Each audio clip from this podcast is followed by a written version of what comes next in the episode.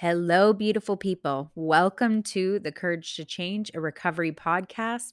My name is Ashley Loeb Blassingame, and I am your host. Today, our guest, Chuck O, he was born and raised in Mesa, Arizona. He couldn't explain why he kept getting into trouble as a young kid. After his 70th, that's not a typo, 70th separate felony, he became a ward of the state at the young age of 13. After living in a home with other convicted felons until 18, Chuck went on tour with the Grateful Dead, where his drinking and substance use picked up significantly. I mean, obviously. How could it not? After an arduous journey with substance use that left him hopelessly addicted to heroin, Chuck turned to medication assisted treatment, MAT, to help him transition off heroin through the use of methadone.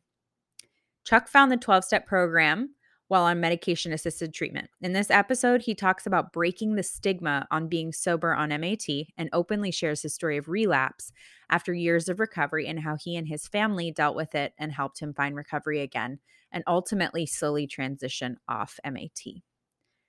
I'm so excited that we were able to get a guest on here that has experience and good ex- a good experience with MAT medication assisted treatment, often uh, known as methadone or Suboxone.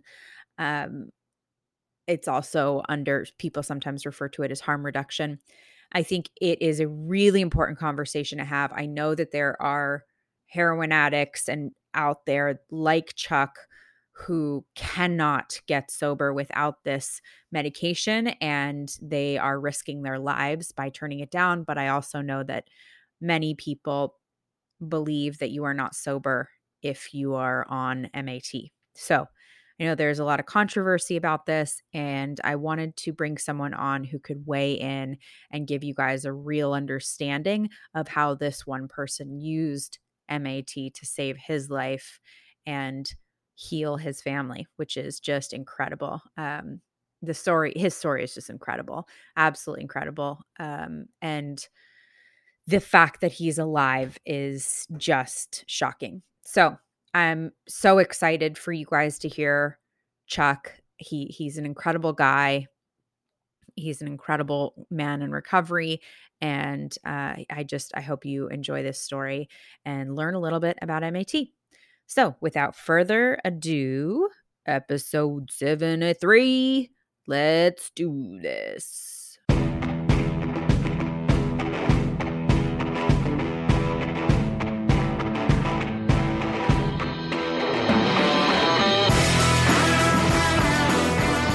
All right, Chuck, thank you so much for being here. Absolutely, my pleasure.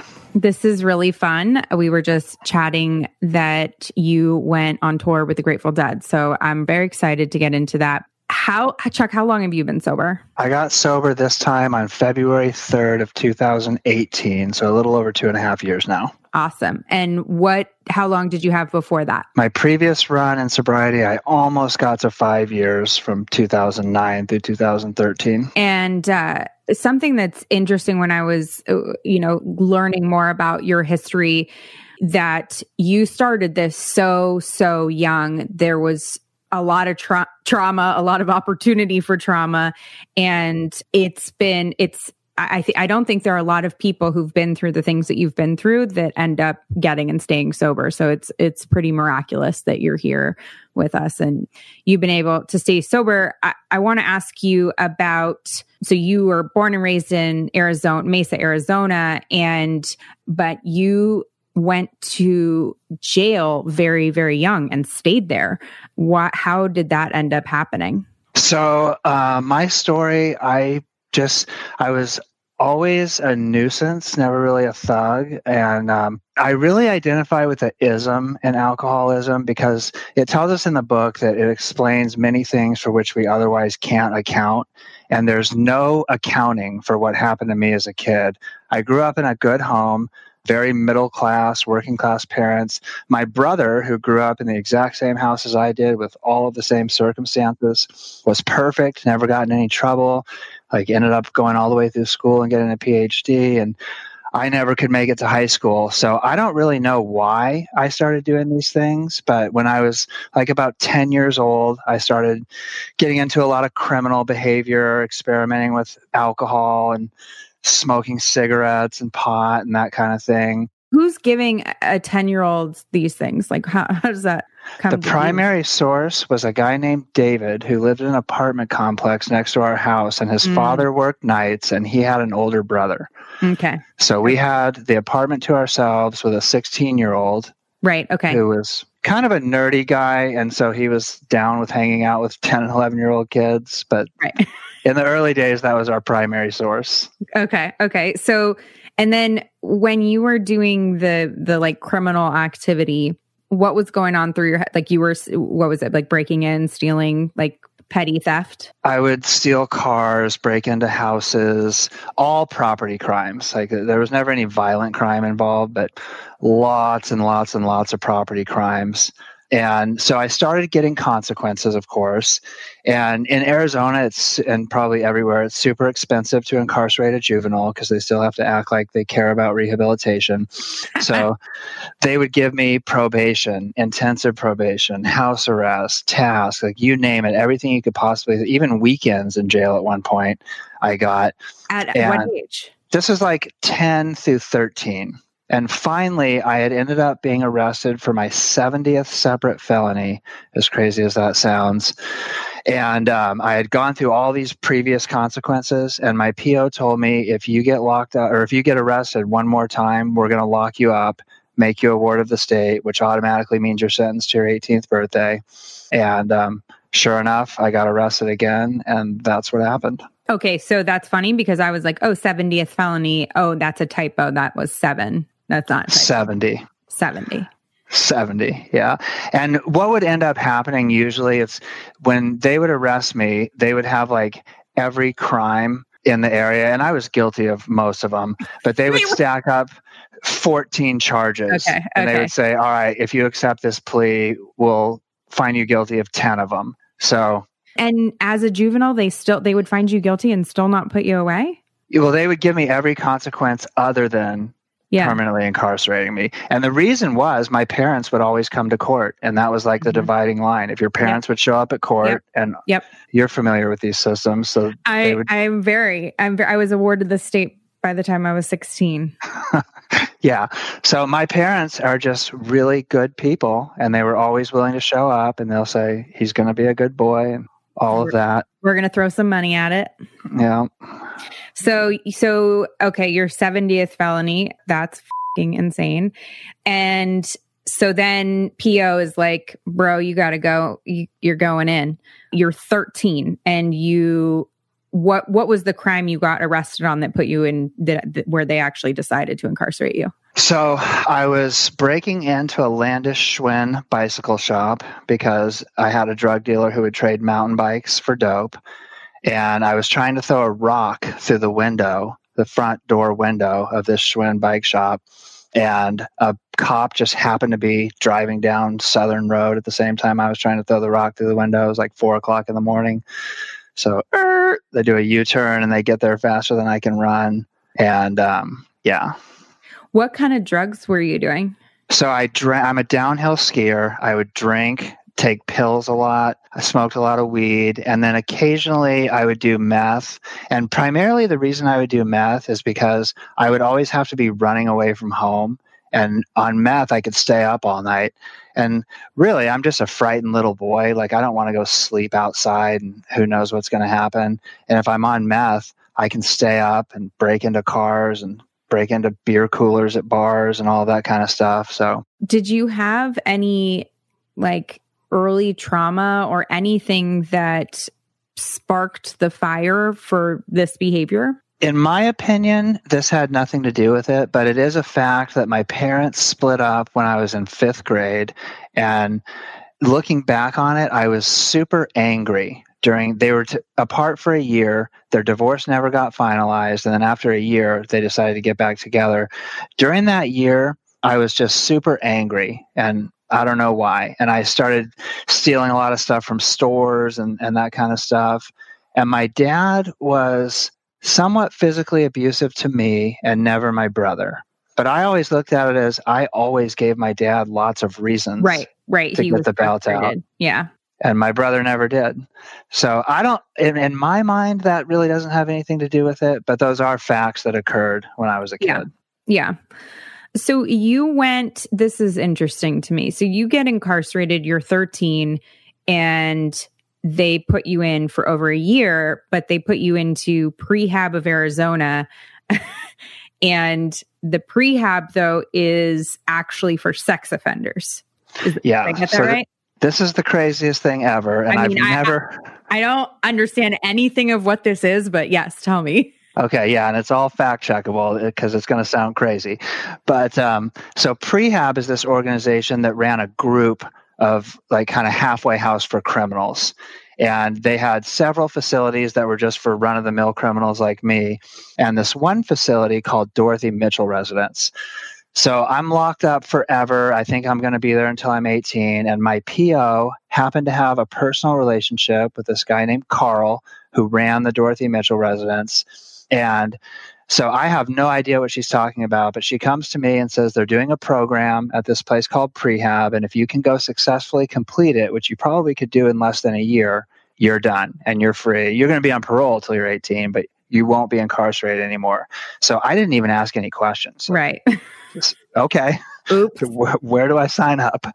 And um, so they transport me to this facility, and it's a house. And right away, I'm struck by the fact that there's no barbed wire because I had been behind barbed wire for a long time, and I easily could have just jumped the fence. And I happened to break my arm the last day I was in jail. So I'm in a brand new cast, and I, I get to this facility, and I still have no idea what I'm about to participate in. And they start introducing me to all the kids that were there. And I could tell there was something different about these kids. I couldn't quite put my finger on it yet, but there was they just looked different, they talked different. There was just something not quite right. And then these they started telling me why they were there. And they were all juvenile sex offenders. And we're talking like horrific sex crimes, like 16 year olds who were molesting three and four year olds and just really, really bad stuff. And they had this policy where for the first 24 hours that you were there, you had to be on cleaning duty. And so you'd be washing windows and cleaning bathrooms, this and that. Someone hands me a water, a, like a Windex bottle, and tells me to wash the windows on the front of the dorms. And I look around and I see this small little chain link fence that I can easily hop over with my broken arm. I jump the fence, I run to a payphone, call a friend, and say, I just landed in the craziest place maybe on planet Earth. I need you to come pick me up right away. And we hung out and partied for the afternoon and the evening, but we're still kids. So he's got to go home and go to bed and go to school. And I've got nowhere to go. And I've been locked up forever and have no money. So I have him drop me off at my parents' house. I knock on the door and they're like, What are you doing? You're getting locked up until you're 18 and i said i can't. It's just and i told them what was going on. They said you have to just go give it a try. It's you're gonna you know this is your 18th birthday and i'm years away from that.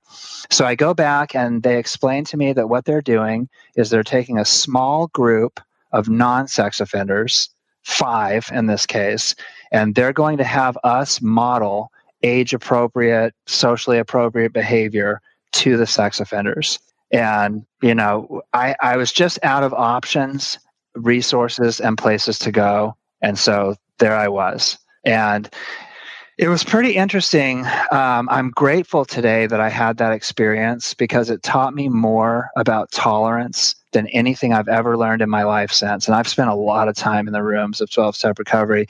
But what I quickly learned as I went through the circles and the group with these guys, I played basketball with them every day.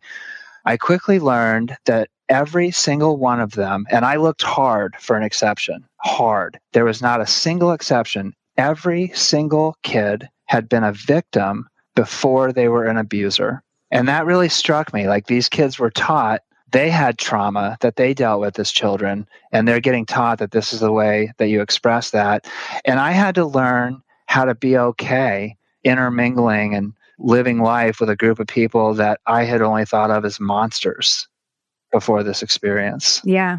Yeah, that's incredible. it's a really interesting thing when you I worked in Arizona actually at a at a place that was uh, a home for developmentally disabled juvenile adjudicated sex offenders and they were young they were young kids but they were also um, developmentally disabled and it was the same thing and i think the fact that they were developmentally disabled made it a little bit different but when i have come in contact with people i did in treatment come in contact with people who had struggled it was always learned massive abuse and i don't think that makes you know i don't think that's a good excuse but it certainly is and you know we certainly can understand that trauma creates traumatized people. Traumatized people also traumatize people. Yeah and my position today if anyone is an abuser of children i think that person belongs in prison regardless of whether they've experienced personal trauma or not because we have to protect children.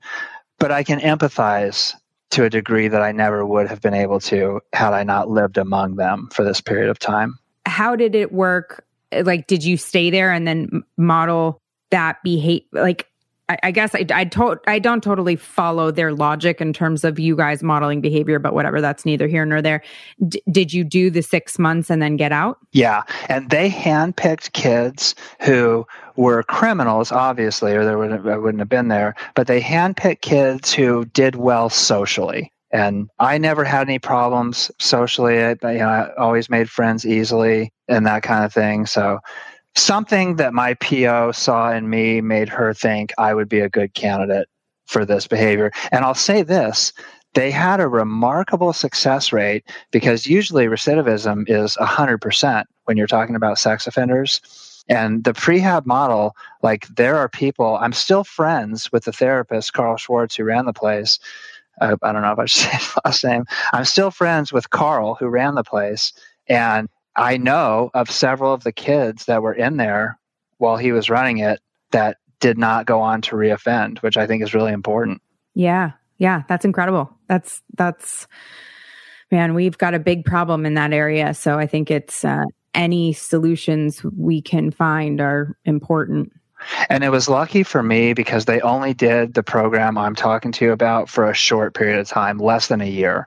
So I just happened to catch lightning in a bottle and come along at the one possible time where I can get years trimmed off the time I would have been incarcerated wow. otherwise. It's uh, my dad always says better to be lucky than good. totally. uh, I, for a long time, I didn't know what that means, but I, I do now. Um, yeah, me too. So you, how old were you when you got out of prehab? So I was coming up on 16 when I got out. And by this point in my life, I'm so far behind on credits. Like, there's no chance I'm ever going to finish school or, or anything like that. So, they did one thing right at the end of my time there. They did this thing where they took the five non-sex offenders to this program called PLIP, which they, which is where they take us to a maximum security prison called Florence in Arizona, and it's the Prison Life Information Program. And we do this tour of the prison, and there's a guard who's this little old man that has no gun. And the first place we go is maximum security. And I see all these killers and I'm like, oh my God. And um, and they don't yell at us like they did in Scared Straight, but they take us through every part of the pro- prison, protective custody, death row. And then we go to the North Unit, which is where all the trustees are. They have a group of guys come into a classroom and they just tell us what's going to happen in a very logical, matter of fact way. This is what's going to happen if you become an inmate. And that like really got my attention because I was a small kid and I walked out of that prison saying, I will never jaywalk again ever in my life. Like this what, is sketchy. what what did they what did they tell you? They told us that the the whites, the blacks, and the Mexican mafia run the prison. The guards tell them when they can shower and when they can eat, but the gangs make the rules. They tell us you're either going to be a member of the gang, which requires a pretty gnarly initiation, having to do some dirt that you're not going to like and could possibly get you a bunch of extra time, or you can be a lone wolf and then you're just going to be a victim of all the gangs. They told us how the extortion rackets ran. If you have a family or anyone who's willing to put money on your books, you better be part of one of these gangs. And they told us the freaks come out at night, the strong survive in prison. Just a bunch of really spooky stuff where if they had been yelling about it, I might have tuned it out. But these were just stone cold killers talking a very matter of fact game. And they got my attention. And I was good probably for a good two months after that. I mean, two months. You got you get what you get. Okay, so two months after, so you get out, but you're not going back to school. So what do you do when you're out? So, because of the terms of my parole, I had to register for high school every year, but I never completed a class ever. The last year of school I completed was the seventh grade. So, I would go and I would hang out in the smoking area, meet the kids who were into the kind of stuff I was in, and then just not go back until the next semester. And then just back to the same partying, doing lots of drugs, just being a non productive member of society. so, okay. And uh, that sounds amazing that you got, I mean, there's so much there. There's so much about that that is just incredible. And and I love that you mentioned how your brother grew up in the same house with the same family under the same circumstances, but turned out very differently because I know, you know, I I am one of three girls and my, you know, eh, particularly my youngest sister, you know, we grew up in the same home, but we did not go the same direction and so much of what happens with addiction is, you know, environment loads the gun and I'm sorry, genetics load the gun and environment pulls the trigger. And I think that there's a lot to be said for the fact that you came out of this, you know, people want to find the reason that particularly such a young kid would do these things and i think when we're driven to feel differently than we feel all the time no matter what that that just takes over and, and that becomes our life. And you also get so deep in, like you were so deep, you were so deep in. Uh, how could you go back to school? Even if you went back to class, you'd be so behind. And, you know, the ego of a, of a young kid going back, like, would you be made fun of? All those things I'm sure went through your mind. It was just easier to go get loaded. And mostly what I cared about was fitting in with older kids and I wish I would have cared about school, but I just didn't care at all. Like I somehow there was a complete failure to consider the future. It was just about right now. These older kids, I already kind of had some credibility because hardly anyone goes to Department of Corrections as a kid in my area. Had some credibility there, and the crazier the things I would do, yep, the more, the more right. And so I would do. I'll walk a mile for validation and right. these guys would validate me. And so that's what i spent all my time chasing. Were there moments when you were in jail at you know 13 14 going what am i doing? Like how did i get here? You know i just want to go home. I just want to be with my family. No and as weird as that might sound, I mean, maybe I'm just not remembering it, but one thing I remember crystal clearly my parents never gave up on me, and you were allowed to have visitation every weekend when I was locked up, and they would come religiously every weekend. And um, there was one weekend they came, and I was really into basketball when I was locked up. And I'm playing basketball, and I just appear to be having the time of my life out there on the court. And my dad looks at me and he says, It is remarkable to me how completely comfortable you become in the shittiest place imaginable. And that's just how it was for me. Like I was into basketball when I was in there. We loved watching cops on TV and we got to do that every Saturday night. If I could go two weeks without getting into a fight or getting into any trouble, I would get the highest level of privileges and I could stay up till 10 o'clock. And I never thought, what am I missing on the outside? I'm thinking about cool. I get to stay up till 10 o'clock, yeah. which is weird, but that, I mean, that was my yeah. experience. Yeah. No, no, no. That's, I mean, it's, that's interesting, a different experience for sure. And it's definitely going to change how you respond to the situations and how long you stay out. You, so eh, what happened when you quote unquote graduated high school or left high school? You turned 18. Did you move out? So I never graduated high school. I literally never even completed a class ever. So I had like no high school credits. Um, and then I there was a guy that I was locked up with that had gone on Grateful Dead tour, and I don't know anything about the Grateful Dead, but I also have nothing going on in my life. And he calls me one day and he says, "Hey, I'm on Grateful Dead tour. This is the best thing ever. Do you want me to send you a plane ticket? I'm in Landover, Maryland." And what am I going to say? I've got nothing going on. Absolutely. I would love to do that. And sure enough, he sent me a plane ticket. I got on a plane. I went to the Capitol Center in Landover, Maryland, where the Grateful Dead were playing three nights. And he hands me a bag of perforated hits of LSD. There's like 500 hits of acid in here. And he told me to walk around the concourse and just say doses. And so I start walking around the concourse, doses, doses, and I can't get three steps without somebody stopping me to purchase LSD. And everyone's paying in fives and ones because these hits are $5 a piece. And by the end of the night, I had this giant stack of money, which to me looked like a million dollars because it was all fives and ones. And I thought, oh my God. And then he takes me back to the hotel he's staying in, and there's all these people partying, and we're listening to music. And um, I never cared about the Grateful Dead music. I grew to love it, but to me, it was a bunch of fat old men playing music from a long time ago. And uh, but I was into drugs and girls and lack of responsibility, and that was all available.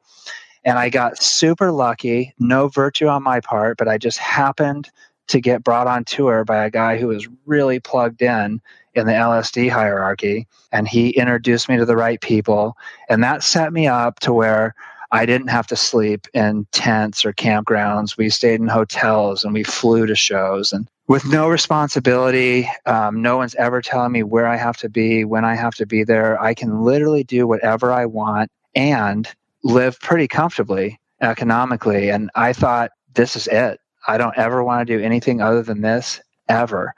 And a normal person would would probably factor in well if i get caught with a ridiculously large amount of lsd we have uh, mandatory minimum sentencing guidelines. I'm going to go to prison for a really long time. That never crossed my mind. I was just like, here I am, and I plan to stay here forever. You know what's interesting about that? So uh, we were talking about this earlier. I my boyfriend many moons ago was a deadhead and or whatever. And so i tried that persona on because why not? Everybody was doing a lot of drugs and he had a 79 volkswagen bus that we would go in and we'd go to the shows. And what's interesting about what you're talking about is like when i was using not in the festival festival world not on like during shows and stuff i definitely thought about whether or not i was going to get caught but when I it, just when you mentioned that, when I was at the festival, when I was on the campgrounds, when we were camping and doing all that, it never occurred to me that anyone was going to get in trouble for drugs or like that we were doing something illegal because it was so prevalent. Like it was just so everyday, normal. And it was, we were, I mean, I remember you know, you know, hippie crack nitrous, where they would take the balloons and like we were just doing them out in public. It felt like a it felt like, you know, Amsterdam, like you just it was it was good to go. So I can I, I can feel that mentality because that was the mentality of the people in this in this world, which is frankly what I loved about it. Yeah, and the DEA did a really big operation called Operation Dead End, where they tried for years and years to infiltrate the LSD hierarchy on Dead Tour.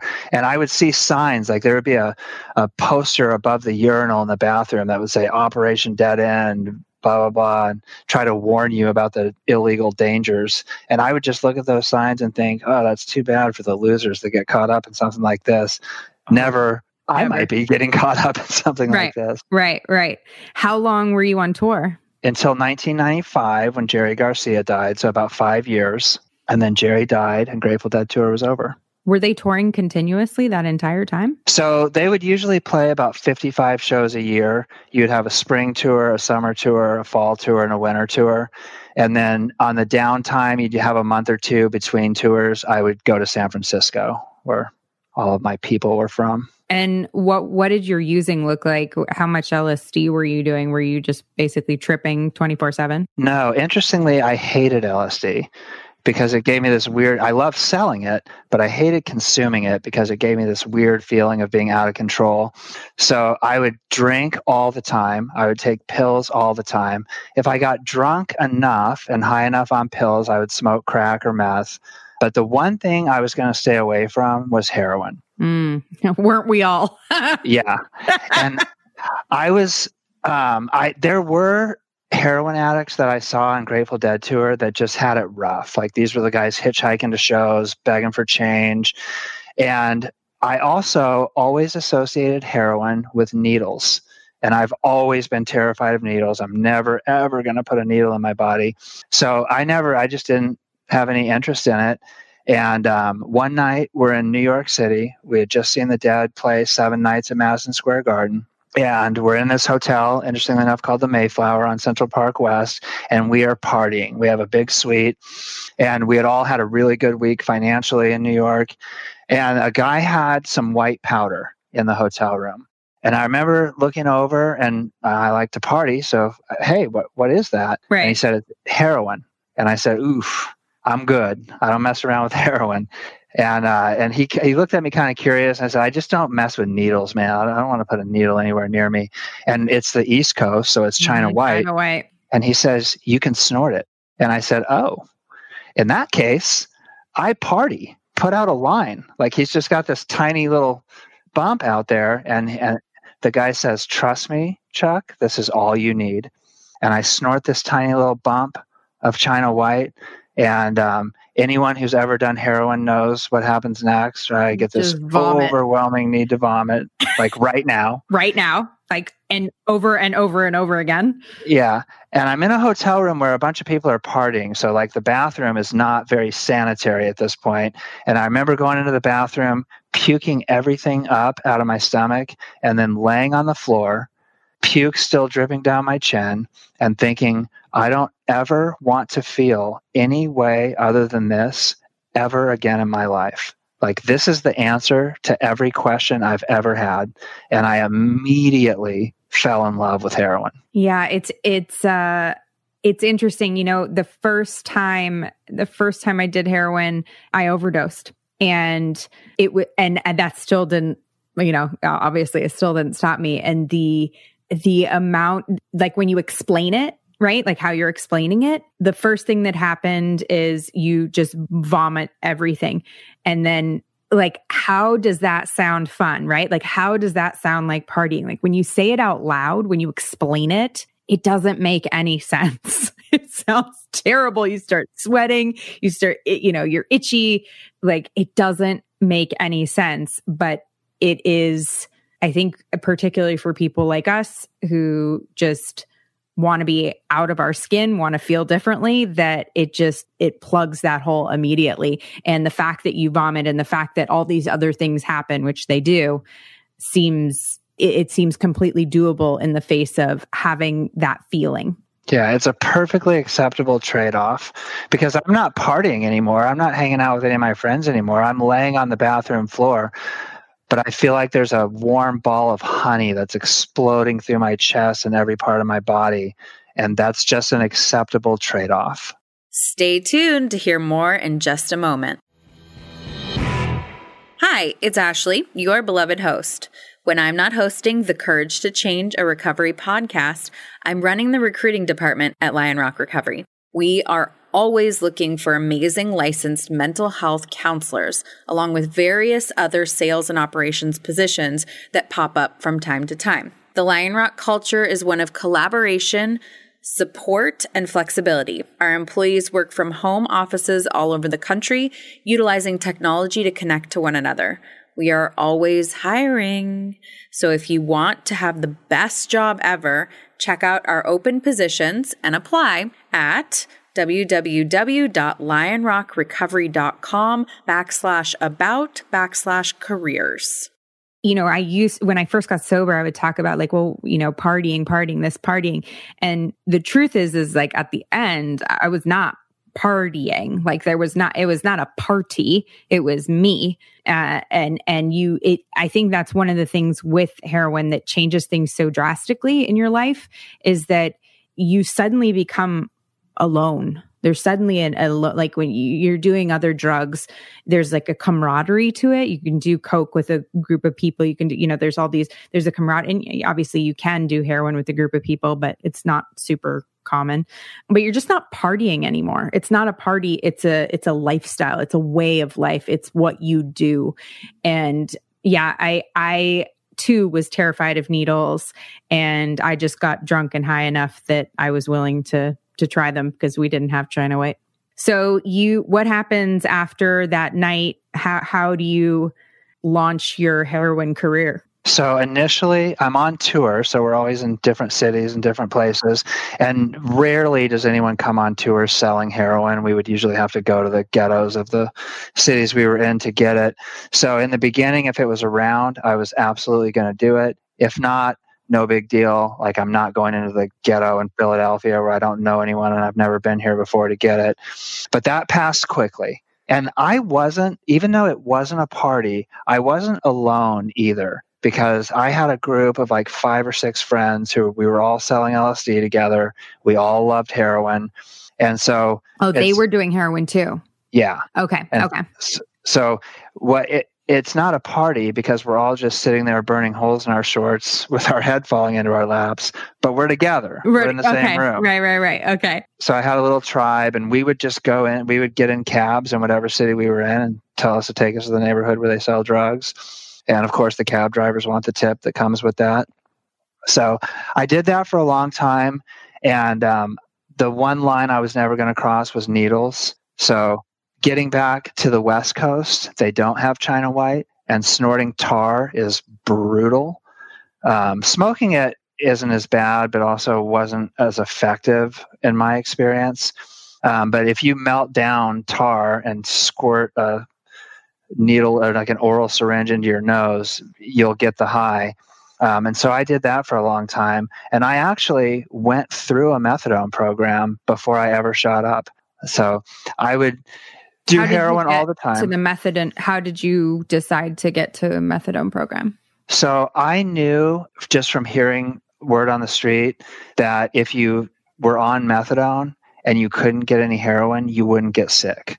Mm. So like I had no intention or desire to get better or, or anything like that. And my first round of methadone was very short lived. I just didn't want to be sick for a period of time.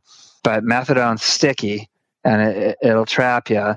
So I just did methadone for a little while and I hated snorting heroin, but I saw my friends doing like one tenth of the amount of heroin I would do, and they'd be falling out of their chairs, and I would barely be getting high. So finally, one night, I just stuck out my arm and I said, I have to know what this is. Mhm. Hit me. And like you, the first time I ever shot up, I overdosed. And I happened to be standing on concrete Oh no. when I went out. So my head bounced off the pavement, split open. I had to go to the emergency room. They stitched my head back together. And I got more dope on the way home from the hospital the next day because at that point, the choice is long gone. And I also discovered that, in fact, I would get way higher. And like, I never intentionally put a dose of heroin in my body that I believed would kill me. Like, it was never uh, like a suicide Right, attempt right. for me. Yeah. It was just, again, an acceptable outcome. If that's the way I go out, then at least I'll be happy on the way out the Exactly. door. Exactly. I totally relate to that. It was, it was, we were like, don't you care about dying or any of those things? I was like, I wasn't trying to die, but I wasn't trying not to die. It was just, it was like, if it, ha- I was very aware that it might happen. And if it happened, then it was going to happen. And I wasn't going to put in place things to stop it from happening. Yeah. And my experience with um, opiate addiction was pretty common of what I hear everyone else describe in that it was progressive.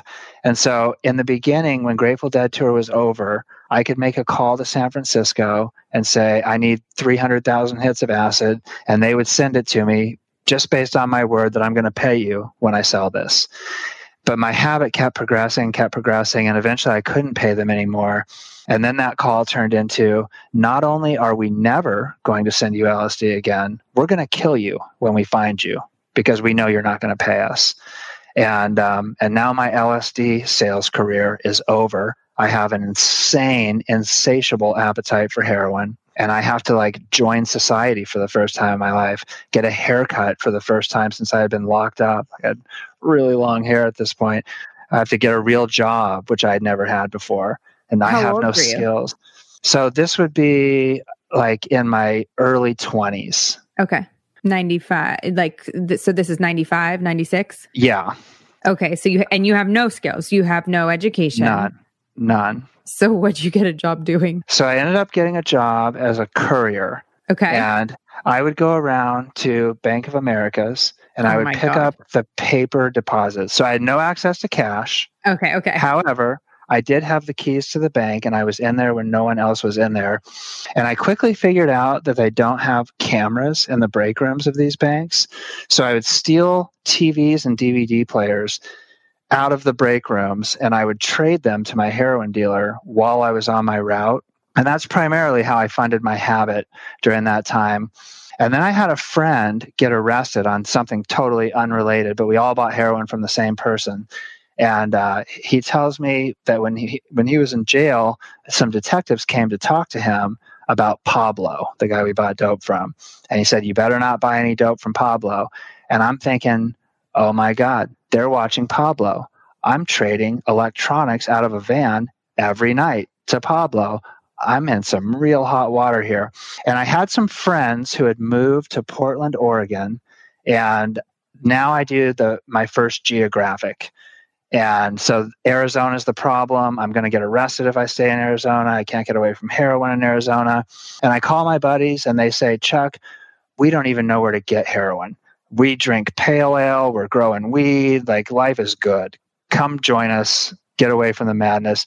And I develop the plan that lots of opiate addicts will be able to relate to. I'm going to buy enough dope to last me one Greyhound bus ride to Portland. when I get there, I don't know where to get any heroin in Portland. I don't know anyone in Portland. It's gonna fall apart in Portland. And I'll just be forced to detox, but at least I won't have to do it on a Greyhound bus. But like all plans that I made during that period of my life, it sucked bad. And I didn't even get halfway to Portland before I ran out of dope. So now I'm sitting on a Greyhound, sweating and dying, and I cannot wait for relief. And as soon as I get to Portland, I tell my buddies, you got to take me downtown. I'm dying. And of course, they say, absolutely not. And um, I get back to their place and I immediately just set out on foot. I find a bus, I find my way downtown. And it turns out they have heroin in Portland, Oregon also. Oh. And, and my truth is, I could be on the moon. I'm going to find heroin. That's just what I do. And I ended up meeting a guy named Jimmy, and Jimmy was a street level dealer in Portland. And Jimmy loved me because I bought a lot of heroin. And I became a shoplifter by trade. I would go to department stores, steal stuff, return to other department stores, and I would just call Jimmy every day. And um, by now, uh, I'm shooting dope. I'm not snorting it anymore. And one day, Jimmy says to me, Hey, Chuck, I'm moving to Los Angeles. Do you want my connect and my customer list? And I thought about that for like zero seconds. and I, I said, Yes, I would, Jimmy. That sounds like a fantastic plan. And so now all of a sudden, and Jimmy was marking up the heroin he was selling me significantly. And when I started buying dope from his Connect, all of a sudden I'm paying way less and I can sell it to other kids for the same prices I was buying it for. And my Grateful Dead situation kind of recreated itself a little bit in that now I had the financial resources really to do as much heroin as I could do, which was around the clock all day, every day. And I'm running out of veins at this point in my life. And um, I went from I won't ever put a needle in my body to there's nowhere that I won't put a needle in my body. And the only place I could really hit myself was my legs. And the only veins that were left in my legs were really small. So I started having these sores develop on my legs. And at first, it would just be one here, one there, no big deal. But I have no ability to stop no matter what. And so the sores just keep getting bigger. And it's it's weird because they're not like abscesses. I've seen a lot of abscesses, and that's yeah. not what this was. It literally just looked like a cut, like I well, because abscesses fallen. come out and sores right. go in. Yeah, so it would just be it would look like I fell down on the sidewalk and skinned your knee, like okay. that kind of sore. Okay. And they just are everywhere on my legs. And so I now I take my first real stab at methadone as a way to stop using heroin. And in Oregon, they had the Oregon Health Plan where if you were homeless or of low income, you could get state insurance and that would pay for your methadone. But there was a really long waiting list if you did that. So I get on the Oregon Health Plan and I wait three months to get onto a methadone clinic. And now I have another plan that I've hatched. I'm going to get on methadone and just sell the heroin. If I'm not using it all, then I'll be able to sell enough to actually like rent an apartment, support myself. And Are you um, staying with the friends now? no. So that I wore out my welcome pretty quickly there and really became mostly homeless. And I would stay at a place called the Joyce Hotel, which was gnarly. It was a $16 a night hotel in downtown Portland. And if you wanted to have a guest come in your room, it was an additional $7. And it's funny, I Googled this not that long ago. It actually shut down in 2016. But normally, if you Google a hotel, it'll have like a little line nice amenities, gym, continental breakfast, whatever. If you Google the Joyce, it says something like dormitory style living supporting the downtown Portland homeless community. and that's what it was. So there was one bathroom per floor Oh my in the god! Joyce. You oh don't Oh get a bathroom in your room. There's blood on every ceiling. You don't pull the comforter back no matter what. And it's nasty. It's what you'd expect for $16 in downtown Portland. And so mostly I would stay there. Does and if I clean it? I mean, I never saw anyone clean it. I'm sure they had people come in at some point, but it, it looks like it's never been cleaned. And it may possibly have actually never been cleaned. They may just have gone in there and made the bed. I don't know. But so I would either stay there, or if it got really bad, which it did a lot, I would sit in the Burger King lobby on Burnside, order a water, and just sit there like a loser in shame. I know I'm not going to eat. I'm not going to pay you for anything, but I also have nowhere to go. And I would sit there and wait for the sun to come up and start the hustle all over again. But so I'm I've got these sores everywhere and I'm finally my turn comes to get into the methadone program. And I go there and it was kind of crazy. The first time I went there, I'm standing in line and there's this man in front of me in a wheelchair. And I we start talking, you know, we're sitting there waiting and I asked him, "Why are you in this wheelchair? What happened to you?" And he proceeds to tell me that he's shooting heroin into his penis.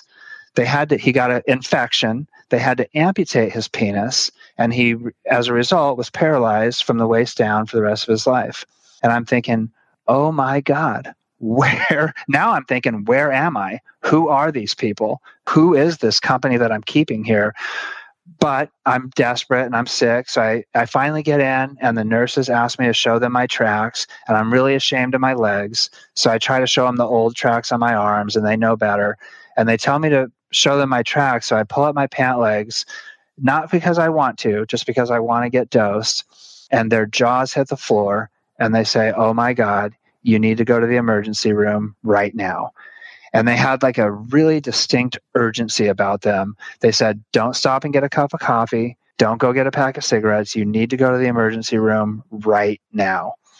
And so I go to the ER, and I, again, I'm just Were you, full of shame. scared, or were you were you like, okay, uh oh, I'm scared. Not so much scared. I'm like scared that I'm going to get dope sick. And if I don't get back to the methadone clinic before they close, I'm in trouble. But I'm ashamed because I'm asking for medical services. And I know that the majority of people in the hospital are not there from self inflicted drug wounds, but I am. Um, but they're not going to admit me until this doctor writes a clearance letter. So I see the doctor, and he tells me that the veins that are left in my legs are so small that even when the needle registers, some of the poison is missing and it's eating its way through my tissue wall. And what's going to happen is that tissue wall is going to break. I'll take two or three breaths and fall over and die from toxic blood poisoning. And so, my question when they told me that was, How long do I have? Are we talking tomorrow, next week? Like, give me a time frame to work with here because now I, it's hours before I finally got back to see the doctor. So now I know the clinic's closed and I know what I have to do. And the doctor tells me, we can't tell you when it's going to happen. We can just tell you this is what's going to happen if you continue to use. And armed with that information, I went and did the biggest shot of heroin I could do because that's the only way I knew how to handle stuff like that. And um, Did they offer any like I don't know, like services for you? Like, did they clean it? Did they try? I mean, were they trying to patch it up, or they just like, yeah, you're gonna die? Um, so yeah, they did do some wound care, and they didn't just say you're going to die, but they did say if you continue to do this, this will be the result. And they gave me the clearance letter for the methadone clinic, and I was so far gone that I made it back to the methadone clinic. They put me on the program, but they require you to pass drug tests in order to keep getting state assisted methadone. and I just couldn't do it. So that was that. And then I did another geographic because now Portland was the problem. And it was way better when I was in Arizona because I was only shooting up in my arms, my legs weren't all infected.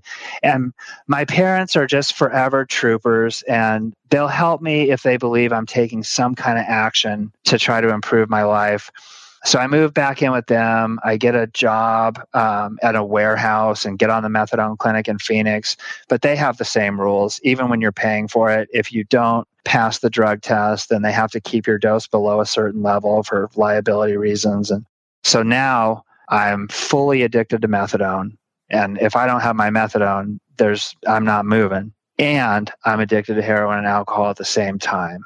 So it got pretty gnarly there and um, and my life just kind of spiraled from that point. Like I just there were some brief periods of time where I would like get inspired to try to get weekend take home doses so I didn't have to go to the clinic at four in the morning on Saturday and I would do well for a month and everyone in my life would be like, Oh my God, you are holding down a job. You seem to be doing so well. And that's because I was just on methadone.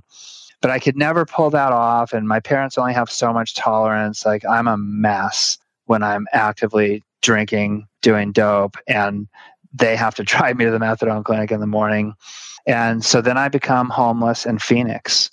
And that's that's a tough draw. Like Phoenix is not a hospitable place for the homeless. It's either hot or it's cold, but it's rarely anything in between.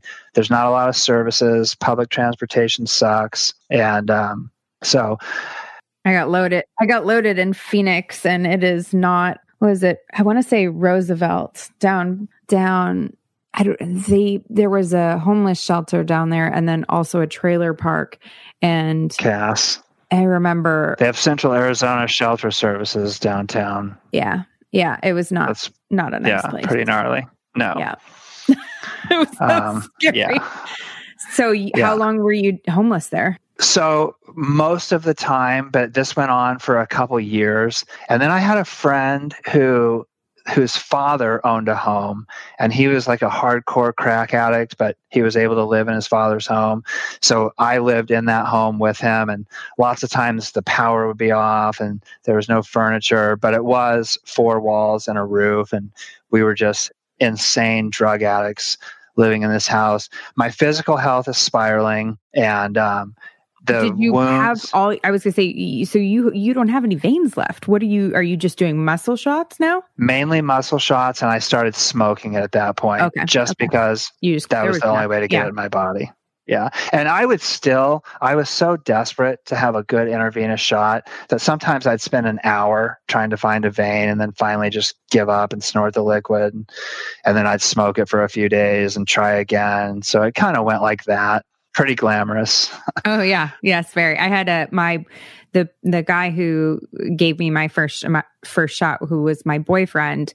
He was out of veins, and so he taught me using muscle shots. So like I literally learned how to use heroin from someone who didn't have veins. So like that was how I learned about it and the things I saw with him trying to do that and what that looked like and the desperation and you know that wasn't that that wasn't my story because I can't for me like I can't last very long. Like you guys are amazingly resilient and able to like take the show on the road. Like I am a I am dead in the water. Like I don't go anywhere. I can't I can't sell anything. I'm not capable of making any sort of financial arrangements for myself. I just sort of like fall into a period of like unable to do anything. It's it's very sad and um not doesn't lend itself to being a long-term user because i just i constantly end up in the hospital constantly. It's just like i decide to use for two days boom hospital boom hospital. It's like it's just I, I I guess I'm just not very good at it when it comes right down to it is I just can't can't keep it going for very long. It's a full time job. And I have to give a quick shout out to the harm reduction folks that are out there because the only reason that I don't have HIV or Hep C is because there was a group of loving women that ran a needle exchange in Portland and they made sure I never went without a clean rig. And they also taught me how to do muscle shots with alcohol before, antibiotic cream after. And that probably saved me from untold abscesses. So thank God for those women. Yeah, it's. Uh, I saw a bunch of syringe uh, disposals. I was just in San Francisco and I saw these big syringe disposals and um, downtown and where the homeless population was, and you know, it's on the one hand, I, I feel like if you don't have experience with that, why you would give people, you know, we we used to go to the needle exchange and get like a whole new box. And, and the thing about the needle exchange, anybody who whoever did this will understand this. Why was it that when we got our new rigs, we didn't like when we got to the end, then we would reuse the last ones a gazillion times before we would get the new ones. But I could never pace myself with the new ones. Like every time I got through the box, it was like, oh, we're through the box. I'm going to reuse these last five ones until they fall apart. And, but like it, you get the new ones and you don't, I, there's no like, it, it was so much a part of my being. Like I'm completely incapable of pacing myself or looking forward, making decisions, even in the drug use, making decisions that make sense for what I want to do. Not even like practical life skills, just like not even using in a way that's practical for me. Yeah. And for me, these ladies were so sweet. And I was so alone and just in the wind when I was out there. I couldn't wait to go back and see them again because that was really the only time that anyone treated me like a human being during that time of my life. And I'm, I'll, I'll be grateful to those women for as long as I live. They were just incredible. And they would give me the box and they would give me the biohazard disposal kit. And they just, never judged me. And the reality is, I was going to shoot dope. Whether they were there or not, I was going to shoot dope. And they were just the difference between more resources having to be used to treat HIV, Hep C or yeah. HIV or whatever else I was going to catch because I was putting the dope in my body. I had no choice about that. Yeah. Yeah. How did you get from that to, did you go inpatient? So, what ended up happening for me when I was living in that crazy house. Oh um, yeah, right, right, in right. Phoenix, I end up getting one last like mercy charitable action from my parents, and they met me at the methadone clinic, and they I met them there, and they they had called me, and uh, they told me they wanted to talk to me, and I was like, okay, well, this is one place I know that I'll be, that you can be, and I show up at the methadone clinic, and they're there, and they want to talk to me. So I tell them, I'm going to go in, get my dose, and then I'll come back and listen to whatever you guys have to say. And I don't know what they want to say, but they're there. So they say to me, You can go in there and get your dose if you want. And when you come back out, we'll be gone. And it'll be the hardest thing that we ever have to do in our lives because we know we're not going to see you alive again. I'm down to about 120 pounds at this time, and I'm over six feet tall. So I'm about 185, 190 pounds now. There's I'm a kind of a weird whitish yellow color, and um, I say to them, "Well, I have to get my dose. Like I, I, there, I don't have any choice about that, but I'll, I'll, come back and listen." And they say, "Actually, you don't." And I, I say to them, "If I don't take my dose of methadone, I'll die." And they say, "Actually, we looked it up on the internet, and you'll wish you were dead." But you won't actually die and we know a place that can help you and we're willing to take you there. And I had been hustling for so long and the returns were so low at this point. Like it's not about getting high anymore. It's about getting well, as you well know. And um, and there's just really no fight left in the dog at this point. I'm I am broken mentally, physically. There was never any spiritual stuff happening anyway. I'm just a broken shell of a human and they're offering help. Well, they didn't do a ton of research. They just found community bridges downtown, and it was called LARC at the time. And it LARC doesn't look that bad on the outside, but once you get on the inside, it's pretty sketchy. And then when the doors close behind you and there's no handles for you to get back out, it's like, oh my god. So I go into LARC, and um, and it, what ended up happening is when they did do the research they did, they found this place called Valley Hope, which is where I ended up going to treatment. But Valley Hope wouldn't accept me until I did a physical detox because my methadone dose was too high. So I go in to LARC, I do my six days there, and the first day was brutal, but then they medicate you. Yeah, yeah. And I'm yeah. addicted to alcohol, benzos, and heroin, so I get a lot of medication. I'm on phenobarbital and Subutex, and I'm quite comfortable. And um, but then there was a two day window between my last day at LARC and the bed opening at Valley Hope. My parents lived way out on a one side of town where I didn't really know anyone and public transit sucks in Phoenix and I had no wallet, no keys, no nothing, no money. And um, so they locked me up in the guest bedroom in their house. And for two days, I just kicked like a dog. And I remember thinking, I will never allow myself to feel this way ever again. This is so unbelievably bad. And then I get to Valley Hope, and I'm not really sure why they did this. I don't think they would today, but they put me back on a Suboxone taper that was supposed to last eight days. And I'm perfectly fine day one through seven and a half. And then I get to the last day and I have no more Suboxone in my system. And the the just intense withdrawal sets in again. And I end up, I had a roommate who had a car in Valley Hope. And I said to him one night, Randy, you look uncomfortable. And I'm certainly uncomfortable. And I have an easy fix where we could both be very comfortable. And they would let us leave for two hours to go to a meeting is why they were doing it. And so I would have Randy take me to this guy's house that sold Percocet. So I took Percocet the whole time I was in Valley Hope. When I got out of Valley Hope, my parents owned a condo and um, they let me live in it as long as I got a sober roommate, which turned into a total disaster. But so I was somewhat stable for a minute and I got right back on methadone as soon as I got out because I knew at this point medically assisted sobriety is as good as it's ever going to get for me. But I have a sober roommate and he's eventually going to come home. So that was pretty short lived. Um, he ends up calling my parents like a month after he moved in and said, I will be moving out. I really appreciate the opportunity. And my parents said, Should we be worried about Chuck? And he said, I'm going to let you talk to him about that, but I'm going to go. And I, you know, I was just nodded out and ridiculous all the time.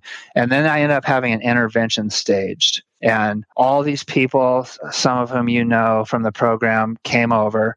They all sat around the kitchen table and they all went around and told me how much they loved me and that I was throwing my life away and and wanted to give me another chance and offered to help me get into Crossroads. And I said, "That's cute. I appreciate the effort, but I'm in my mind I know I'm so far gone. I'm totally addicted to methadone and have been for years and years at this point that I can't do that." And so now I'm just back in the wind for another 2 years. And I have these sores never went away and it ended up the damage i did was permanent. It's never going away. And what happened is my my veins cannot carry white blood cells to heal a wound. So if i get any kind of break of the skin of my lower extremities it turns into a massive infection. It did the cellulitis infection. I end up in the hospital and they draw two lines on my legs. My legs swelled up like two or three times its normal size bright red and they draw lines across my thighs on both of my legs. Yeah, my parents end up here. Yeah. And I had never seen my father cry in my life ever. Even when his own mother died, he had never cried that I saw. And they came to the hospital and they went out in the hallway with the doctor. And the doctor told him, you know, we'd drawn this line. We we're going to put a PICC line in his heart, run some really powerful antibiotics. And hopefully it kills the infection. If not, we have to take his legs above the knee, which is a gnarly amputation. Any amputation is gnarly, but above the knee is really gnarly. And so I'm in the hospital for a week. I end up being in a wheelchair for a long time when I got out. They had to have the therapist come teach me how to walk on crutches, all that good stuff. And then out of just utter hopelessness and desperation, I make my way to Alcoholics Anonymous in 2009 and draw my first sober breath, sober, medically assisted. And I start to hear all the stuff like medical assisted sobriety at that time was absolutely stigmatized, taboo. And I heard all the things. You're not really sober if you're on methadone or Suboxone. If you really trust God, you'll go through this detox. You're never going to feel like you're one of us. You're always going to be separate on the outside looking in. And I'm listening to all this and I make up my mind. I'm never going to tell another human being that I'm on this. And I end up, they got me to the point where the wound closed and they didn't have to amputate my legs, but they did have to surgically repair both of them. In uh, 2011, I had the first one done. In 2013, I had the second one done. So I'm starting in 2009. I'm a full blown member of Alcoholics Anonymous with a secret, and I'm I have a home group. I'm sponsoring guys. I'm speaking at some pretty big meetings, like doing everything I know to do everything that the elders in the rooms are telling me. I just can't tell them my secret. And for about five years, it's insane how much my life turned around.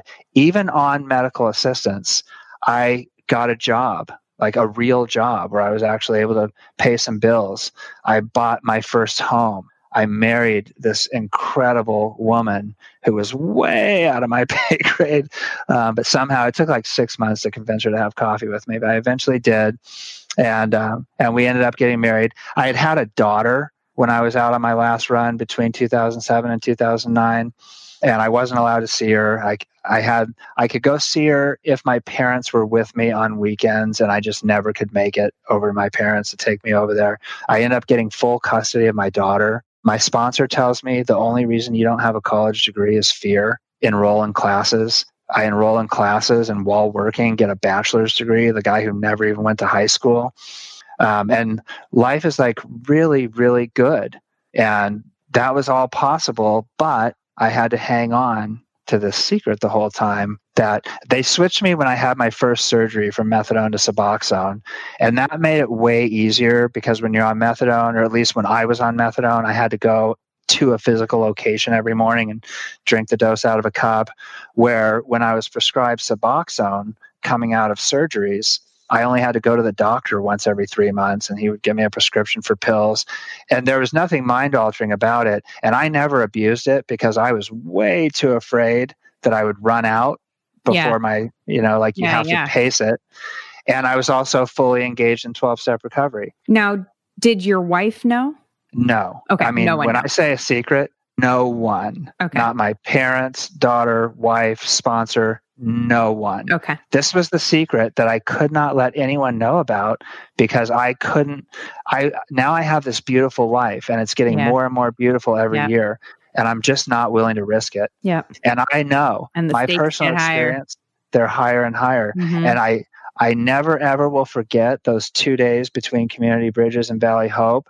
I'll never forget the day they cut off the Suboxone and how I just couldn't even make it to group, just dying.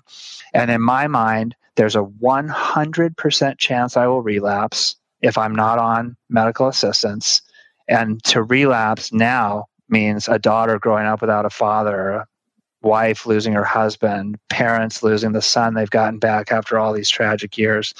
Way too much on the line. So that lasted almost five years and you could you could look at the situation and it would be a fair criticism to say well how effective can medically assisted sobriety really be? Because you ended up getting loaded again. But i'm telling you and i believe this to the fiber of my being my relapse had nothing to do with medical assistance. Probably had to do it with was, the secret. I don't even I really don't even think it had to do with a secret because once I got the the secret didn't help and I hope if anything, I can share that you don't have to keep that secret, and I'll get to that in the next phase of my sobriety. But for me, once I got it prescribed by a doctor, the only difference between me and anyone else was I put a little tablet under my tongue before I left the house in the morning. Right. Like it. But what did happen is I started to make really good money and I owned a home and I had a nice German luxury car and like life had gotten really good. And I slowly started to peel away all of the things. Like I hear a lot from the people I follow don't let your AA life get in the way of, or don't let the life AA gave you get in the way of your AA life. And I did that. So I was taking meetings into the jail every weekend. I was doing a weekly book study. All of that I started to peel away. And um, I ended up winning a President's Club award at the company that I worked for. And they had a trip for everyone who won the President's Club to Vegas. So I go on this trip, zero intention of drinking, none at all. I'm not nearly as engaged in the program, but still, like all my friends, my wife, everyone around me is in the program. And I buy a bottle of Dasani water when I get to Vegas. I'm staying at the Mandalay. It's a nice suite. And I get into the room, and there's a mini bar in my room. And I have a bottle of Dasani water, and I want to keep it cold. So I open the mini bar. I take two bottles of champagne out of the mini bar. I don't even like champagne. I just put them up on the shelf, put the water where the champagne was, and then I get a phone call and it's the front desk. And I say, Sir, are you aware that you just took $3,000 worth of champagne out of the mini bar? And I was like, Oh my God, no, I was not aware of that, but don't worry about it. I didn't open the champagne. I just needed to make room for a bottle of water. And they said, Okay, well, then in that case, we only have to charge you the $50 restocking fee. Now, I have no idea why this question popped into my mind because it has nothing to do with anything. But I immediately thought to myself and asked, Do I have to pay that restocking fee whether I drink anything or not? And they say, Unfortunately, you do. And I don't like champagne, but I looked back over the minibar and I saw vodka, Grey Goose vodka. And the best mental defense that I could come up with in that moment was don't think about it or you won't drink it. And it was just that simple. Boom, lid comes off the vodka, pour it down the hatch. I get that immediate, okay, no one died. That actually felt kind of good. Mm-hmm. And then I hatched one of my classic plans. Now I'm going to have an Arizona sobriety date and an international sobriety date. Oh man, because it's great, right? And I've seen good. the commercials. What happens in Vegas stays in Vegas. Oh my god. None of these people know me. so Like good. these are all work friends, so they don't know any of my AA friends. And um, and I'm able to hold that together for a little while. And that weekend, I just drank like crazy, and we partied. also, the fact that you that you decided that Vegas was international. Yeah, That's kind of amazing too. Like Yeah. suddenly Vegas is an international sobriety. yeah. I mean, it is like a 45 minute plane ride.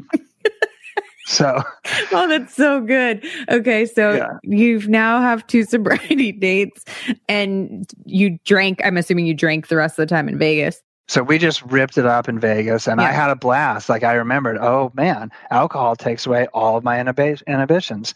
If I do some cocaine while drinking, now I can be free of inhibition and stay awake. This is a lot of fun. But I have a bunch of responsibilities, so I'm going to do this to the end of the weekend and then it'll all be over until the next time there's a trip out of town by myself. Right. And I hold that together for a little while. And um, in the beginning, I'm only going to drink in bars. And or first only if I'm out of town, but then I just wasn't out of town often enough. So now I'm only going to drink if I'm in bars. Okay. And then more time goes by, probably like a year and a half. You would have really had no idea. Like life just seemed normal, other than the fact that I'm in bars. But then eventually I, am like, I'm paying $12 for a double vodka seven. I could buy the whole bottle for $23 and have 100 drinks. And so now I just go buy the bottle, I make the drinks while I'm sitting in the car, and I just drink in the car. And it's crazy to me because I had so much experience detoxing from heroin and opiates. I never in a million years would have thought alcohol could do the same thing to me. Never, ever, ever until it did. And I'm on a, in 2015, me and Nicole go on a trip to New Orleans with my parents. And my father, who owned a propane company, was being celebrated and sworn in as the chairman of the National Propane Gas Association, which is a really big deal in their industry. And so all the company owners from around the country fly in. It's this big thing. And I'm much like my bus trip to Portland. This is where I'm going to stop drinking every day. And I'm a couple years now into drinking every day. And so I get to New Orleans. Nicole or my parents or my daughter, none of them have any idea that I've ever drank. And I've been drinking all day, every day now at this point. And the first morning I wake up and I'm just sweating, my hands are shaky, and I know, oh my God, it's on me. And you would think, and we're staying at this really nice hotel in the French Quarter, which is where Bourbon Street is. So you're thinking you can just drink anytime you want on Bourbon Street. Not true. They close the bars on Bourbon Street at about four in the morning. They wash all the piss and puke off the sidewalk. And then once people are awake and ready to drink again at about 11, they roll up the shutters and now you can drink in the streets again. Well, it's six in the morning. What am I going to do? And I make up some excuse that I'm going to go get beignets for Amelia and Nicole. And I'm still, I have no idea that they closed the bars. So I'm thinking I'm just going to run down, slam down a couple hurricanes and get back up to the rooms. And to my horror, all the bars are closed. Oh my gosh. But they have this little area called Jackson Square mm-hmm. right outside the French Quarter. And there's kind of an unspoken deal between the homeless and the police in New Orleans, or at least there was in 2015 when we were there, that you stay over here don't bother the tourists in the French Quarter, and we'll let you conduct your life as homeless people without bothering you. So I went into a CVS and I bought a bottle of New Amsterdam vodka, a plastic bottle, and a bottle of Sprite. And I went and sat with the homeless guys in Jackson Square, pounding down this vodka and Sprite, and went back to the hotel room. And at that moment, I knew this is on me the same way that heroin has been on me for my whole life. And there's just no walking away now now I'm in. What am I going to do?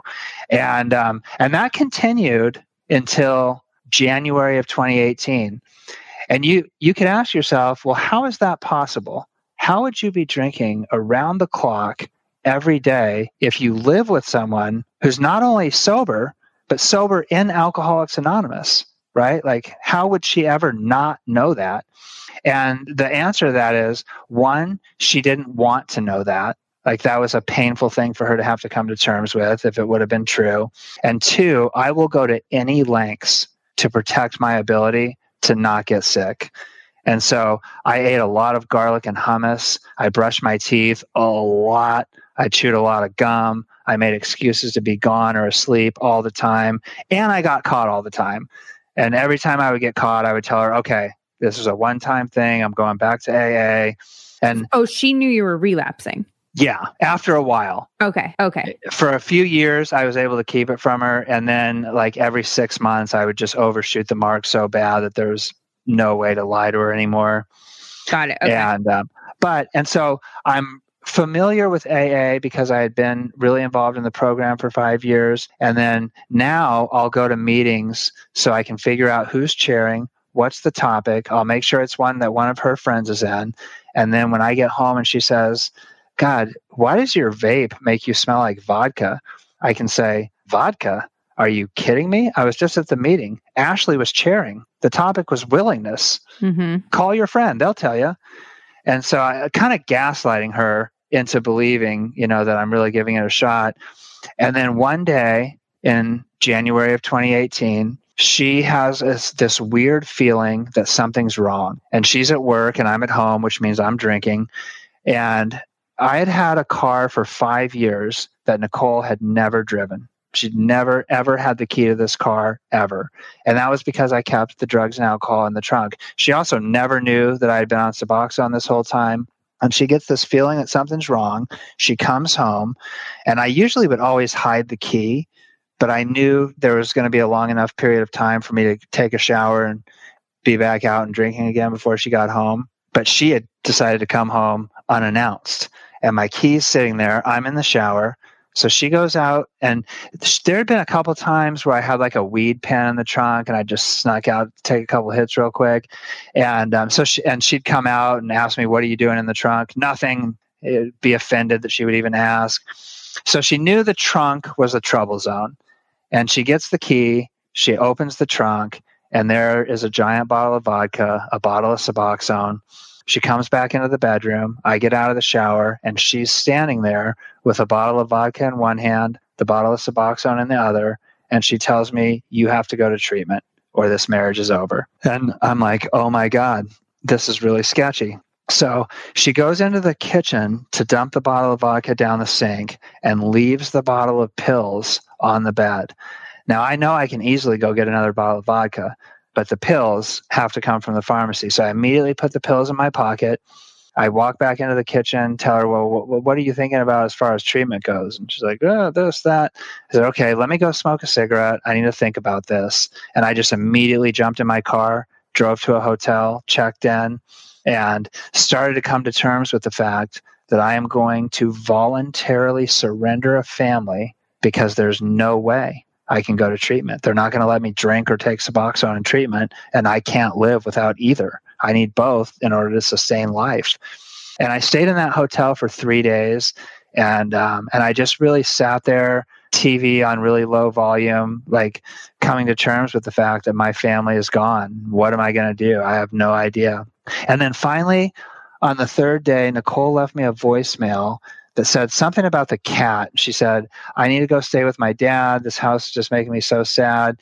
If you come home, don't feed the cat. Like she had put out enough food for the cat or whatever. And now I'm thinking, oh, well, I pay the mortgage on this house. Damn it. Why in the hell am I staying in a hotel room? I'm, I'll do what I want to do. In reality, I just knew she was gone. Right. So I go back and she ends up coming home and we have a talk and I, t- I tell her like treatment's unavailable as an option for me. And she asked me if I would be willing to give Alcoholics Anonymous one more shot. And I say yes. And I still know I, I'm not going there to get sober. I'm going there because I'm voluntarily surrendering a family and I need to at least be able to say that I tried. At least say that I tried. And I go to this little meeting hall that's on the far east side of town and I see the same people that I'd always seen whenever I'm finding out who's chairing. And but this time it's odd to them that I'm still there 10 minutes into the meeting. And this guy Pat, who never says anything during the meeting, he's just like the real strong, silent type, never says a word. I stay for the whole meeting. I'm walking out that night, and Pat stops me and he says, Chuck, you're suffering. I can see in your eyes that you are suffering. You don't have to suffer like this. I promise there's a way out. And I don't know what it was. I just, I was desperate. I was willing to grasp at anything. And Pat was there. And he said, I want you to meet me tomorrow night at this men's stag meeting. It's a closed men's stag meeting of Alcoholics Anonymous. And I'm thinking, Jesus Christ, what am I going to? A closed men's stag meeting of Alcoholics Anonymous sounds about as appealing to me as getting hit with a fly swatter. Like, there's, I'm just, there's nothing I want there. But Pat asked me to do it, and he took the time to stop me and care. And so I agreed to meet him there. And I knew the stigma hasn't gone anywhere. Like there's still a great deal of stigma around opiates and medically assisted treatment. And I'm already fully entrenched. Like I'm on a daily dose of Suboxone. And I just kind of throw myself on the mercy of this group, which looking back, I'm not really sure why I was willing to do that. But this meeting had a group of really solid old timers that had been in Alcoholics Anonymous forever. There was no nice cars in the parking lot, but these guys were all long term members of AA who were serious about the program. And I tell them, here I am. That he was on methadone. And they, back in those days, it wasn't about keeping you on it forever. Like they wanted to get people off of it. So they would mix it with orange juice and finally, he gets to the end, and the nurses tell him, Paul, you can come forever. You can keep coming and paying us for as long as you want, but there hasn't been any methadone in your orange juice for over a month. So it's really a waste of your money to be here. And I remembered that. I had heard it years earlier, but it always stuck with me. And I said to Nicole, what if we talk to my doctor and see if we can organize a blind detox? Because I know my truth. When I get to close to zero, I'm going to leave. You're going to lose me. It's a guarantee. It's what's always happened. It's what always will happen. And so we agreed together to go on this journey of a blind detox. And Nicole was such a champion about this. This is not an easy task, right? Because not only does she have to go through the legwork, by the end, I'm Suboxone pills come in two milligram, four milligram, or eight milligram pills. By the end, I'm getting this two milligram pill. She's sitting there like a cocaine dealer with a razor blade and a mirror, cutting this two milligram pill into 16 separate doses. So I'm getting a fraction of a milligram per dose. And she is then crushing up a bunch of vitamin C tablets. And so she just gives me this pile of powder that tastes like vitamin C to me. And obviously, I can't tell the small differences in the amount of Suboxone that's still in the pill. And I did tell her at one point, you can't tell me for a while when this is over. Like I'm remembering Paul's story, and I never let up on Alcoholics Anonymous. I'm just full steam ahead. I'm pretty much every night going to meetings, just getting fully involved again. And one time I got all the way down to zero. I didn't know this until a long time later, but this is how hard it was for Nicole. There was one time where I got all the way down to zero and I didn't sleep for four nights and I'm having to work during this whole time, which is a whole nother nightmare. But she's watching me pacing in the garage on the fifth night, thinking he's going to die if he tries to drive to work on five nights of no sleep. And I still think I just have such a small dose of Suboxone left that it's not enough to keep me well anymore. But like, we're in it now. I'm going to fight. And she was like so scared that she started putting a little bit more back in there. And then brought me back down again. And then finally, one day, which I will never, ever forget as long as I live, we're in the living room in our house, and she says, I need to talk to you. I have no idea what she's talking about. It's perfectly normal day like any other day. And she says the same thing that Paul's methadone told him all those years ago. You can keep taking this vitamin C for as long as you want. There's nothing harmful about vitamin C. In fact, it's beneficial in many ways but it's been weeks since there's been any Suboxone in your dose. And I literally involuntarily hit my knees in the floor, in the living room floor, and just wept. I couldn't believe it. The impossible had happened. What was never, ever going to happen had happened. And I knew I was free. And I decided right then and there that I'm going to be a pretty tireless advocate for people who are in need of medical assistance. And the reality, in my experience, is most people are like me. Like if you came up to me today and you said, Hey, Chuck, I'm considering either going through a six day detox from heroin or entering into a lifetime contract with methadone or Suboxone, I would say, write it out, man. It's six days. It's not that bad. I'll, I'll walk with you. It, but a lot of people come to the rooms and they're already on it.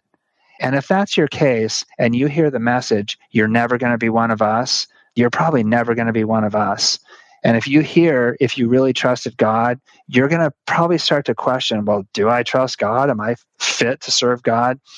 So it's really important to me to share the message that if you're on methadone or Suboxone and you're suffering and you can't stop taking it, and whether you're taking any other drugs or not, you are so welcome in Alcoholics Anonymous. And why Alcoholics Anonymous? There's Cocaine Anonymous, there's Heroin Anonymous. And I go to meetings in both of those fellowships. The reason Alcoholics Anonymous specifically is so important to me is if you walked up to me today and you said, Hey, Chuck, I have a syringe full of really good cocaine and heroin. This syringe has never been used. You can have it for free. Here you go. I would say, Ashley, that's preposterous. Why would I do this? Look at this beautiful life that I have. Why would I throw it away over a syringe full of poison? That's what I would say today. However, if you put four vodka OJs and a two milligram Xanax in me and ask me the same question, I'm going to have an entirely different reaction. And for me, I've never been to a team builder at work where we go to someone's basement and shoot heroin together. But every team builder I go to at work comes with drink tickets. And my disease is cunning, it's baffling, it's powerful, it's going to sneak in any way it possibly can. So I have to be diligent not only to never put drugs in my body again, but that has to start with alcohol because that's on every corner and that's socially acceptable. So to me, I need people to know you are so welcome in Alcoholics Anonymous. If you come here medically assisted, if you want to stay on medical assistance, that's between you and your doctor. I'm here to love you and lift you up. If you want to get off medical assistance, that's something I can help you with. Let's walk through it together. Either way, I'm going to love you and lift you up. And if there are people who tell you that you're not welcome here, which there are, there I mean there are people that have that opinion as you know, I am the first to say fuck those people. Like you are part of us now. You're a member of our tribe now, and you are so welcome here. It's so important to have this message out there, Chuck. And uh, I mean, your story gives me chills. You know, no, also, you know, knowing Nicole as I do, your wife, and um, and everything that you guys have been through, and I I can't imagine any of that or what you know it i think it's also a testament to her sobriety and then your recovery together that you've been able to stay married through that because that would be a real challenge. And that means that you guys were able to work through problems that many couples probably wouldn't be able to work through. That takes hard work. It takes honesty vulnerability you trusting her. I mean there's so much just aside from like the drug piece of it, like there's so much team building that you guys had to do, taking down, you know, repairing, repairing trust that probably it, it was eroded completely from years of this. And, you know, the, the, it's something I've talked about. Dak, my husband and I did a uh, podcast together.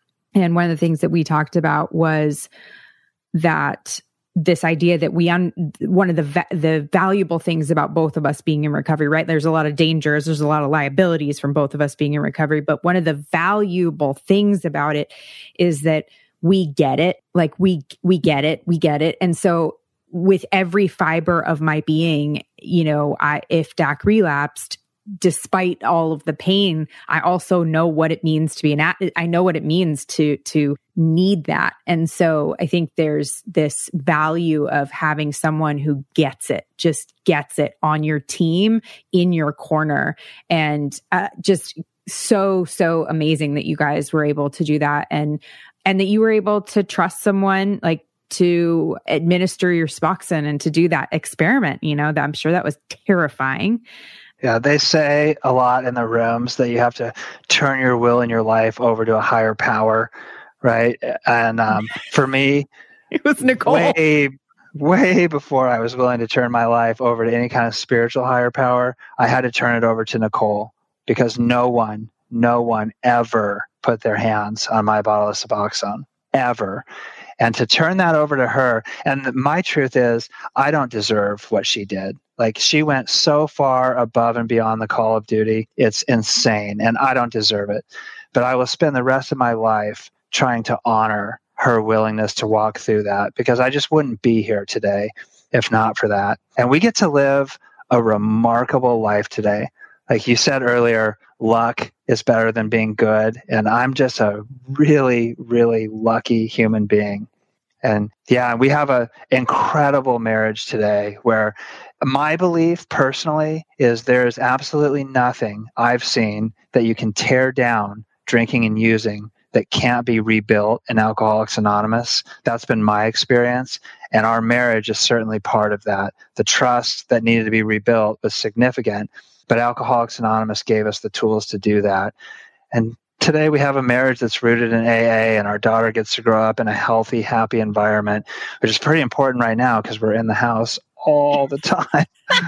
Seriously, it's like we better we better like each other. I mean, that's been something I'm seeing like couples that don't like each other and now are now stuck in home in you know house together. You know, with the Suboxone there are meetings. I, I, believe there are meetings for people who are on Suboxone, 12 step meetings, MAT meetings. Is that, do you know anything about that? No. No. Okay. Um, the only research I did was I just asked Nicole if she could find anyone who successfully detoxed in sobriety. And she was able to find like four or five people who had done it. And I had Paul's story, and then she shared those examples, and that like gave me enough hope. But I never even looked. I was just at an AA meeting every night. Yeah, it's incredible. It's I mean it's it's incredible you're alive. It's incredible that you were able to do that. So many people, you know, so many people leave before the miracle happens and you know, I think to some extent you know, I, I am sure you've seen this, but I've seen people who have come off their medication because their sponsor told them to come off their medication, you know, whatever it was, a psychotropic medication or what have you. And I think it's important to honor the fact that for many people there is a medical aspect to their their recovery, their sobriety, and that that has to be something that is honored between their doctor. You know, if you're not a doctor you shouldn't be telling people that they have to come off of a substance. Um, you just yeah, and it's not- in the book. It tells yeah. us seek outside help when appropriate. And I, I think a pretty easy rule for sobriety when it comes to different substances if you are taking something that's prescribed by a doctor with whom you are honest. And that's a very critical part of it with whom you are honest. It's not my business in Alcoholics Anonymous to then try to diagnose you or treat your medical condition. As long as you're honest with your doctor, I would tell anyone I sponsor listen to your doctor. I'm going to help you with the steps and the fellowship. Your doctor's going to help you with the medical stuff. Yeah. As a parent, did you find that you had to discuss these things with your daughter? Not yet. And it was actually, there was a lot of tiptoeing that had to be done because she had no idea. I ended up getting full custody of her when she was two, and Nicole had been in her life. Her mom moved away to Texas. So she had no idea any of this was going on. It all she knew. I had been working out of town for a couple years where I'd be gone three or four nights every week. So she was used to me being gone. To her, the difference was just now I was coming home and sleeping in my bed, but I'm still gone somewhere every night. So, but then um, when I got two years sober, we talked to her about the fact that I'm two years sober now, and there was a period of time I had been drinking. But she's 11, so I don't know how much she's ready to process or handle. So that's kind of the extent of what we've shared with her. Yeah, yeah. I think that's uh it's a, a hard all of us are trying to figure out like how do we talk to our kids about this stuff? What's the what do we tell them uh, you know while also trying to protect them? And it's an interesting conversation that that I have a lot with people and and and with my husband in my house. So you are going to be you're you just took 2 years is that right? In February. In February. So, okay so yeah. you're, you're you're pulling up on 3 yeah last question for you how has the stress of the pandemic and the change you know you you talked about one of the things that helped you get through this was being at a meeting every night and and your involvement and clearly you you put together a lot of routines. How has the pandemic changed your routine your habits that have helped to keep you in recovery the primary way is it's changed my meetings every night except tonight. On Thursdays, I still go to a hospital and do H and I work, but um, the rest of the meetings I go to are on Zoom, and I actually hear a lot. I'm just really not into Zoom, and I've seen some people relapse during the pandemic, and I hear people say I'm just really not into Zoom. I like in-person meetings. To which I say I'm really not into paying taxes. I much prefer to keep all of my money. However, if I want to live as a free citizen, I have to pay those taxes. And the same thing goes for recovery. Like I've been scarred enough. I now, and I think I needed every drink that happened because I used to say, well, I never got a chance to be a real alcoholic. I was always a heroin addict. Like I think I needed every drink to convince me there is no way I can safely put a substance in my body. I am totally convinced now. And I believe I need to stay fully engaged in Alcoholics Anonymous if I'm going to have any chance of maintaining long term sobriety. So I do it on Zoom. And I can't wait until this is over and we can all hug each other again. But for now, Zoom's what we've got. And it's kind of cool. Like I went to a meeting in Ireland the other weekend. I normally don't go to meetings in Ireland on Saturdays. So it's cool getting able to see different places and hear different messages. But yeah. Yeah, that's a that's a great message. I love that. I love that, you know, you go anyway. I've you know, we got to do what we have to do to save our lives. And if that's, you know, if it's not optimal, then it's not optimal. So what? Yeah. We just keep moving. Just keep going.